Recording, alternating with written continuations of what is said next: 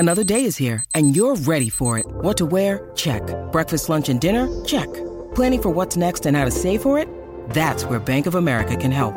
For your financial to-dos, Bank of America has experts ready to help get you closer to your goals. Get started at one of our local financial centers or 24/7 in our mobile banking app. Find a location near you at bankofamerica.com/talktous. What would you like the power to do? Mobile banking requires downloading the app and is only available for select devices. Message and data rates may apply. Bank of America N.A. member FDIC.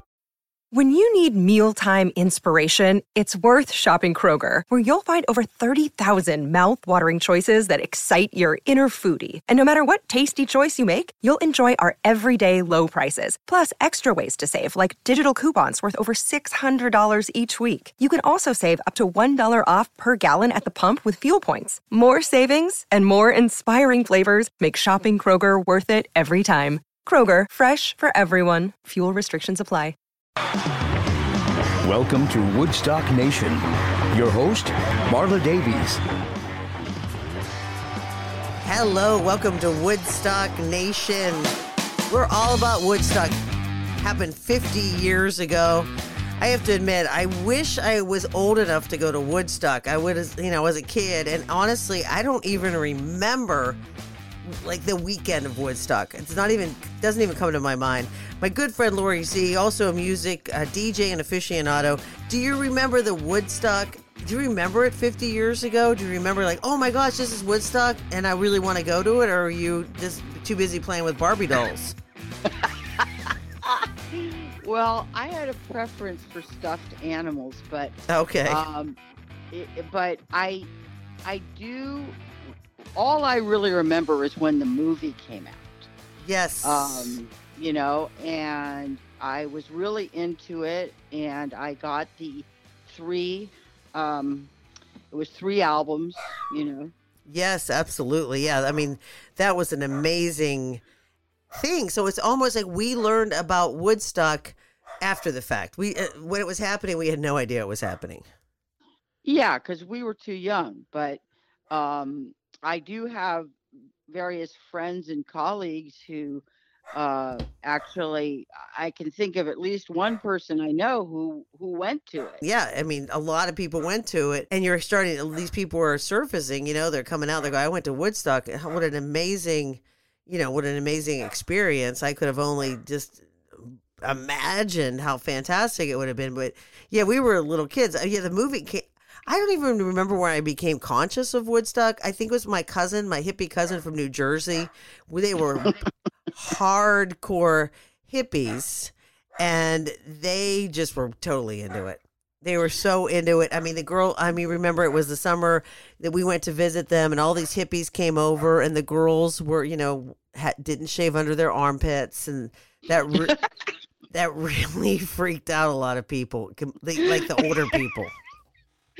Well, I recently read Graham Nash's autobiography, and you do, I'm sure that Crosby, Stills, and Nash were at that event. Of course, and Neil Young performed a set with them. They did an acoustic set and then an electric set.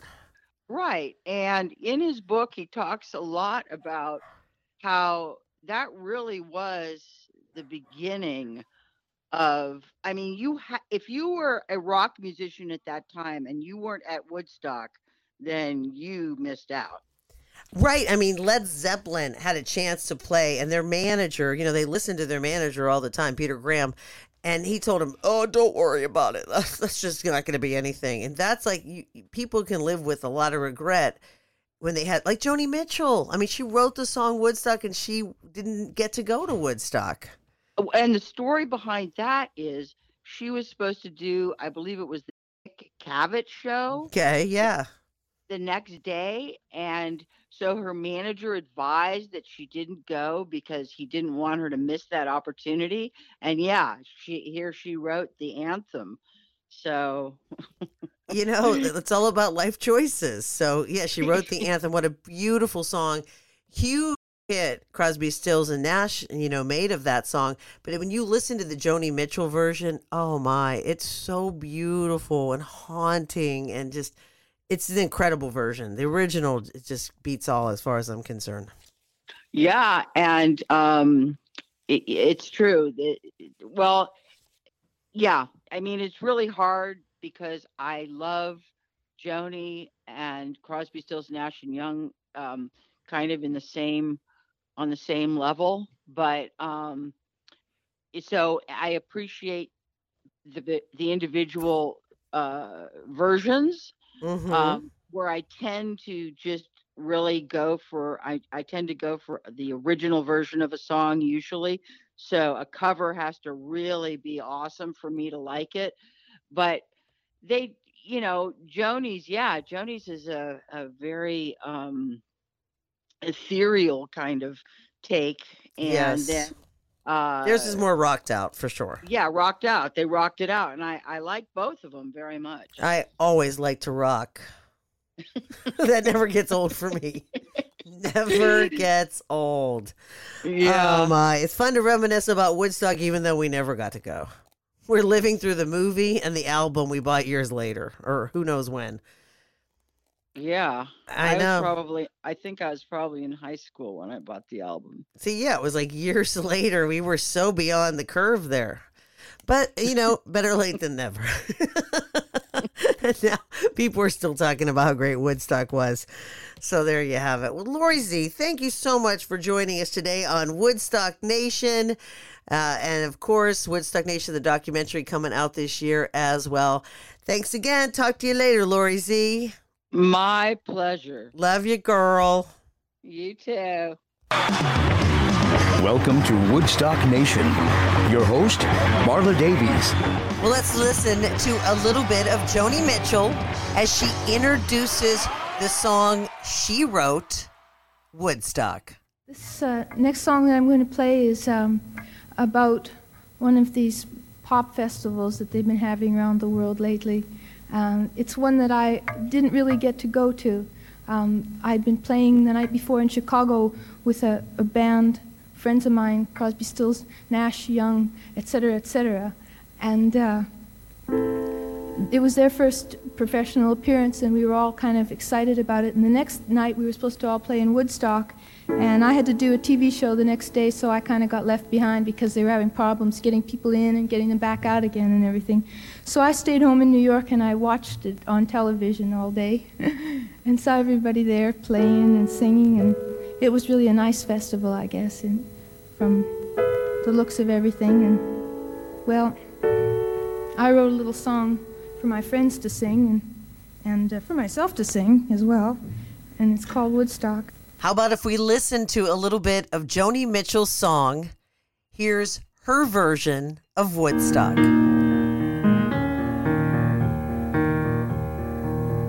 By the time we got to Woodstock, we were 500,000 strong, and everywhere there was song and a celebration.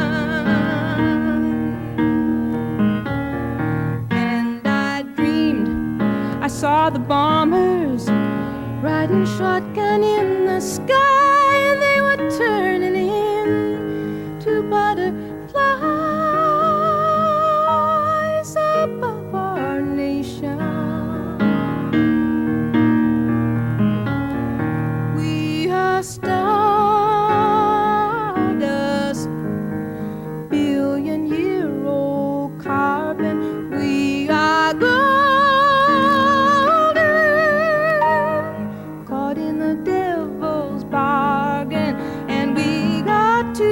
Get out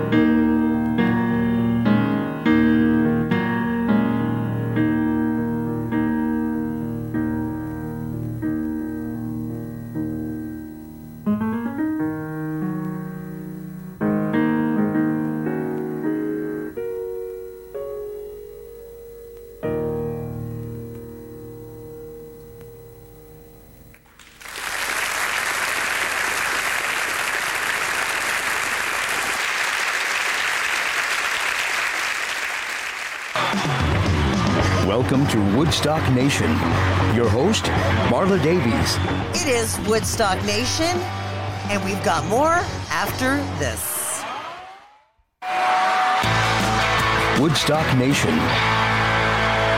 We've been listening to all these very cool versions of Woodstock. We heard Joni Mitchell's version. She wrote the song, so she's got the heart space there. But here is a version that's super cool that we found. It is David Crosby along with Snarky Puppy, Becca Stevens, and Michelle Willis recorded in 2016 doing their version of Woodstock.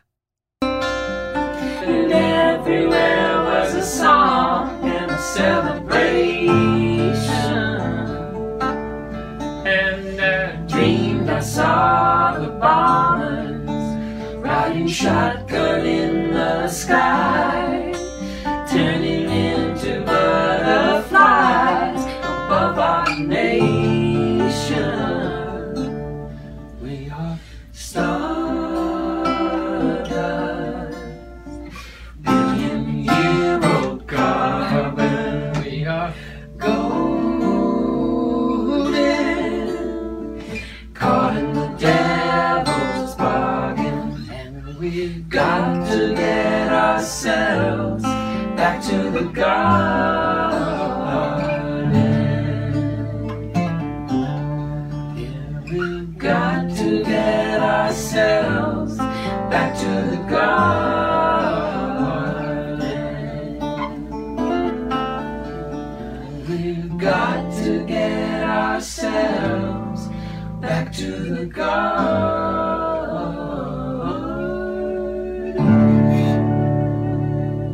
We wouldn't be doing the song justice, Woodstock, if we did not play the version recorded by Crosby, Stills, Nash and Young. They made a huge hit of it back in 1970.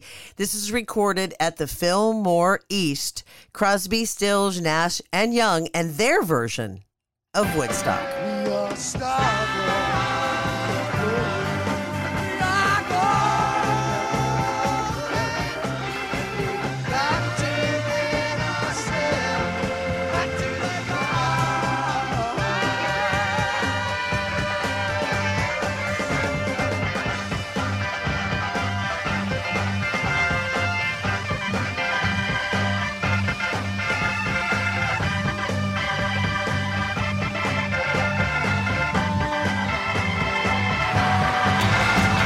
Woodstock Nation.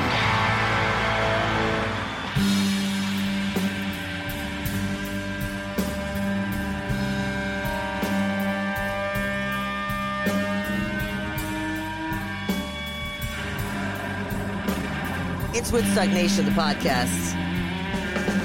We're talking about the bands that didn't play Woodstock, which really sticks out. Of course, we talked about Joni Mitchell. Joni Mitchell was dating Graham Nash at the time, really did want to perform at Woodstock, but she ended up being on the Dick Cavett show instead.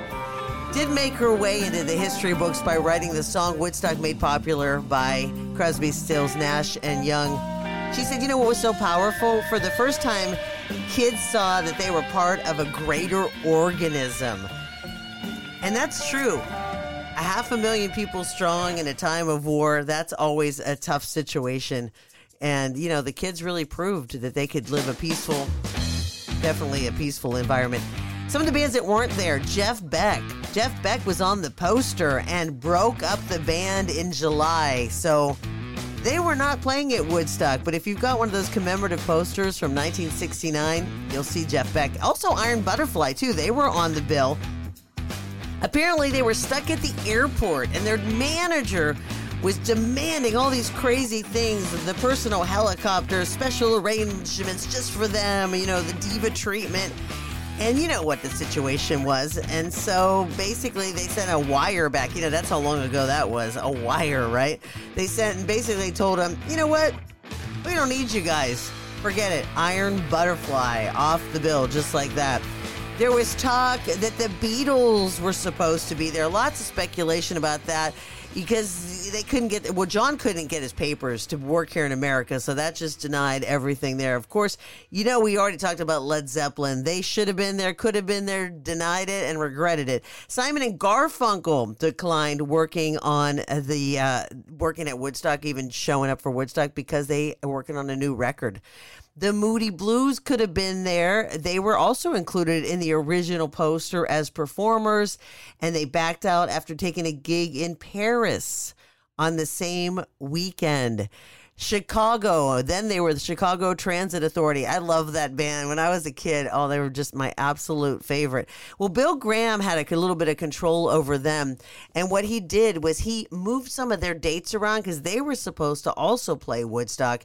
And he ended up getting them some dates at the Fillmore, the historic Fillmore, instead of playing at Woodstock. And then suddenly Chicago was double booked. And Bill's like, sorry, guys, you got to play the Fillmore and got to give up Woodstock. And then suddenly Santana, who Bill also managed, they took Chicago's slot. Peter Cetera said, we were pretty peeved at him for that, regretted it and all that good stuff. But Santana was, we guys know, was a good break for Santana. Tommy James and the Shondells, they declined an invitation to play. They were really big. Remember Crystal Blue Persuasion? Tommy James later said, we could have been, you know, there at Woodstock. We were kicking ourselves. There we are in Hawaii. And my secretary calls us and said, yeah, listen, there's this pig farmer in upstate New York that wants you to play in his field. That's how they heard it, and they're like, what? Oh, hell no. So we passed on it, and then we realized what we missed a couple of days later. The Doors.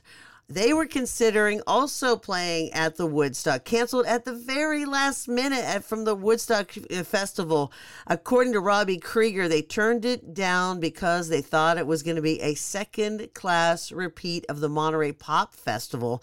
They did regret that later. Of course, Monterey Pop, we always say in the documentary that we're working on, Woodstock Nation, the revolution, evolution, and life-changing magic of music festivals from Woodstock to today. But Monterey Pop was an amazing festival. It happened here in the Bay Area before Woodstock. And, you know, you really could, you could maybe get over, you know, get in a little argument about what really started it, because that was an amazing festival. That is where Hendrix burnt his guitar on stage.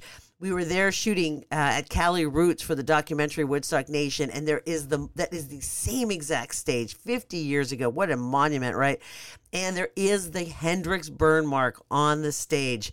So that's pretty cool. Janis played there, so many of the big names. So you could almost say it really, Monterey Pop was the big festival at the time. Jethro Tull also declined. And according to frontman Ian Anderson, he knew it was going to be a big deal. And he's like, yeah, I know it's going to be a big deal, but I really don't like hippies. And I'm really not that big on naked people and heavy drinking and drug use. So they declined also playing. There was talk about the Rolling Stones playing. Mick Jagger, I guess there was a point maybe they were going to play. Mick Jagger was in Australia filming. Keith Richards' girlfriend had just given birth to their son. So they bowed out too. So there's a lot of potential and a lot of bands that could have been, might have been, should have been, just didn't make the cut. Woodstock Nation. Today we've been listening to versions of Woodstock, the original song done in different ways, and of course talking about the bands that did not play Woodstock. And the rest is history. It's Woodstock Nation. Any music used in Woodstock Nation, the podcast, is owned by the artist and is used for education and illustration purposes only. Woodstock Nation, the podcast, in association with Woodstock Nation, the documentary, to be released in 2019. It's brought to you by the wonderful people at Green Age Development. Talk to you next time. Peace. Peace, love, and thanks for being part of the tribe. From Marla Davies and everyone here at Woodstock Nation. Tune in, turn on, next week.